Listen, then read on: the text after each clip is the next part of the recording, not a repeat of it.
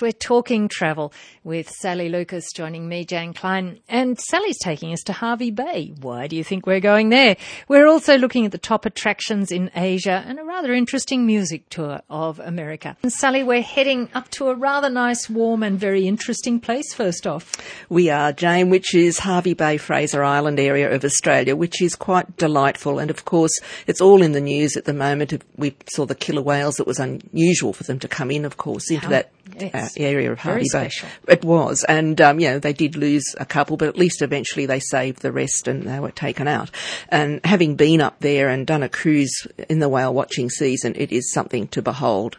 And more whales come there than anywhere else in the world and for their calving and socialisation and so on. And they mightn't always all travel together all the way, but once they get to Hervey Bay, it's like it's their little party time or their, and then they, they continue on their merry way and, you know, they might separate again. But it's, it's just a fabulous place. And of course, we are so lucky to have Fraser Island. And that's been in the news with the dingoes again, of course. But hey, you know, they should be protected. I'm sorry. I that's my little say on that. They are supposed to be the purest lot Breed. of dingoes around. Yes, actually. yes, and that would be a shame to lose them. It would. Absolutely. Mm. And I mean, you, everyone knows, I mean, you're not going to go and rush up to a dingo, you know, if it's a wild dingo. I mean, even though they can be brought up to be, you know, quite nice, nice pets, but they're, they're not. They, they are Wild. in the wild, like anything in the wild is.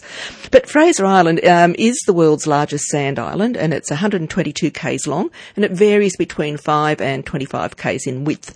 Um, it's got 400,000 acres, which are home to eight distinct ecosystems. So it's quite unique in that regard as well. And the other thing it's got, of course, are these beautiful lakes, um, which are above sea level. So you've got lakes on a sand island above sea level, which is again a remarkable thing. So you do have lovely forests there and dunes and all sorts of things. But Lake Mackenzie is just absolutely beautiful. And you get these wonderful shapes of the sand dunes, you know, when the wind picks up and you get all these lovely ripples and, oh dear, oh dear. It's a, really love, if you haven't been there, honestly, um, you can go over there on a tour, but if you've got your own four wheel drive, it's a nice thing to do to go up, go across on the ferry and, um, do some of the rides, drives rather along the beach and through the forest tracks and so on. Or even walk around it. Well, you can at that. And apparently the indigenous people there um, called the place originally Kagari, which uh, start again, which roughly translates as paradise. So there you go. What a lovely place, and what a nice, nice uh, way to describe it as well. Very nice. So moving along to something totally different um, Thailand, and apparently it's reaped a pretty rich harvest in uh, in the top parts of uh, in Asia now of Traveller's Choice Awards for 2013, and um, nine of their diverse range of tourism spots, products, and attractions have been included on the list of TripAdvisor's top 25 landmarks in Asia. So that's quite something, isn't it? Mm. Um, it range from sort of you know long-standing and well-known places such as the Temple of the Reclining Buddha, which is a massive reclining Buddha, I must say, that you can see just out of Bangkok. The Temple of Dawn, Hellfire Pass Museum in Kanchanaburi, which, which that is an amazing museum too, and it does require a fair bit of time to go through, and that's funded by Australia too, and it, it's quite lovely as well. But you've got lots of lovely attractions in um, Thailand, of course, as we all know, and not just in and around Bangkok. You know, we can go down to up to Chiang Mai, or you can go down to the islands, or it is very diverse. It's got beautiful golf courses. People mightn't even realise. Uh, your water attractions you've got um, on the islands down south. You can do wonderful rock climbing as well down at Krabi. They do incredible, quite steep, rocky cliffs. I mean, the kayaking and the you know is wonderful. They've got grottos and caves. You've got limestone karsts down the sea, um, the Andaman Sea, where it faces. Um, so yeah, Thailand is very diverse. And once you get up into the Chiang Mai area, of course, you've got wonderful, and Chiang Rai, you can go and see the hill tribe people, um, see elephants at work in the teak forests and wonderful night markets and so on. So I think it's deserving that it's won quite a lot of these awards and, and the people are friendly. It's good rate of exchange. It's reasonable when you get there as far as shopping, food, drinks, etc. And yeah, I mean, Bangkok's pretty busy and bustly, but I mean, once you get out of that, but you've got to just experience that, I think. But since they've put in their, their, um, raised rail system around the city. It's much easier now. There's Skyrail to get around, of course. You're not just in the traffic like you used to be. So Thailand, a nice destination, and I say congratulations for having won some of those awards. And we are talking travel, Sally Lucas and I, for our sponsor, Travel World on King. Sally, what an interesting sounding tour you're telling us about now. It's in the United States. Yes, and it does sound fascinating for anyone that is really loves their music. And this is a tour being taken by Glenn A. Baker. Now he's been described by Rolling Stone magazine as not just Australia's top pop scholar, but a world class rock journalist who writes with the enthusiasm of a true fan. And Phil Collins said he's the most thorough and knowledgeable music journalist in the world today. I don't think there's anything he doesn't know. No, I'm sure there's not. I mean, he's a three time winner of the BBC's Rock Brain of the Universe title as well. And he's written books and done all sorts of things and mentored people. And so his knowledge of music, I mean, if you were really into your music, it would be just a fascinating tour to do. Now, this is going in April next year. It departs on the 10th through to the 29th. Um, you can extend if you wish, and you're starting off in San Francisco, going to Chicago, Cleveland, New York, Nashville, of course, Memphis. I think, of course, those two would have to be on there.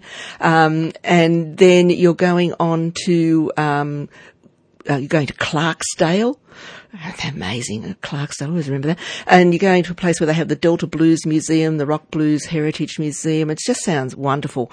Um, Natchez, of course, which is famous historic area there of the, on the, um, of the Mississippi area, uh, down to Lafayette and New Orleans, and then home. But New you can Orleans. extend That's New Orleans for the rest of us. for the rest of us, yes. But you, there's 10 things like a radio broadcast in Chicago and visit studios and the Rock and Roll Hall of Fame in Cleveland.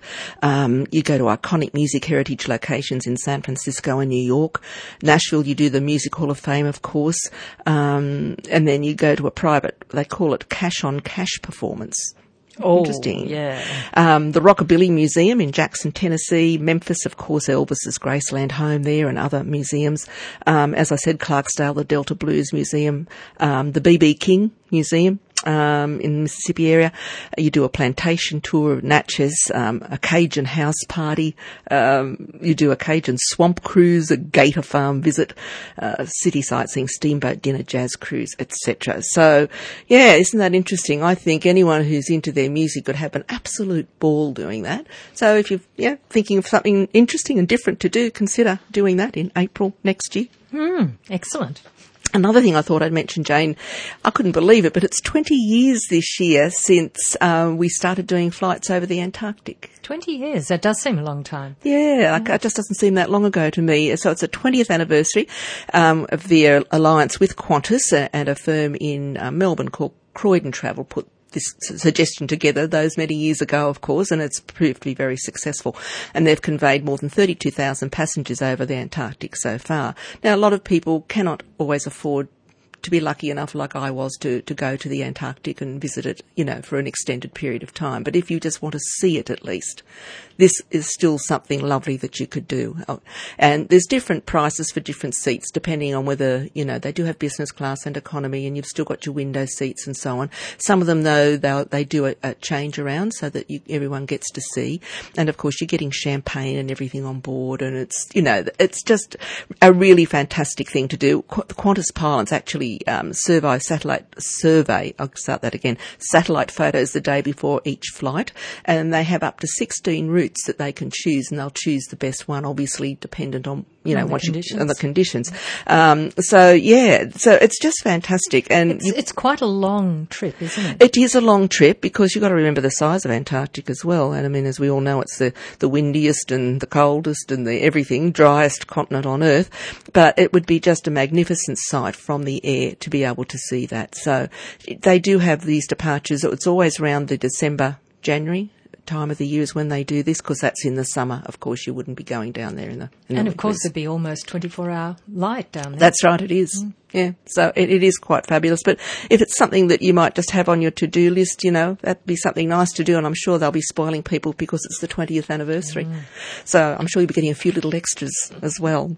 Um, Hurtigruten, which we have talked about a number of times, Jane, but they're now introducing just something extra into some of their voyages. Uh, whale watching, since we've been talking whales today. Um, so what they're doing now, they're doing uh, some extra excursions where they can actually, when the whales are around at uh, that, yeah, that particular time, time that they are there, they're doing these extra voyages so for you to follow the whales. Now this is mainly between um, 1 June to 31 July, um, so you can do a, a, seven day classic on that. And yes, so that's that's great. And they do this extra uh, ferry journey um, off away from the vessel uh, actually to get to where the whales are mm. as a separate side trip. So, so that's in the Norwegian uh, summer. yes, course. so that's an added extra there. And one other little thing, Jane, just to give all travel agents a plug, it just came across our desk. It was a, um, a Roy Morgan holiday tracking survey has just looked at using a travel agent works out cheaper. Research shows. Australian domestic travellers who use the internet to help decide on a holiday destination end up spending almost 25% more while away than those who depend solely on other information such as travel agents and to do their research. So often you can come up with a package price or you're booking something on the net, then you get there and you find it's plus tax, plus room tax, plus service tax, plus bed tax, whatever. But there you go. So travel agents are still good people to deal with. Well, thank you, Sally Lucas. Thank you, Jane. And we'll be talking travel again next Friday after the one o'clock news on 2NURFM.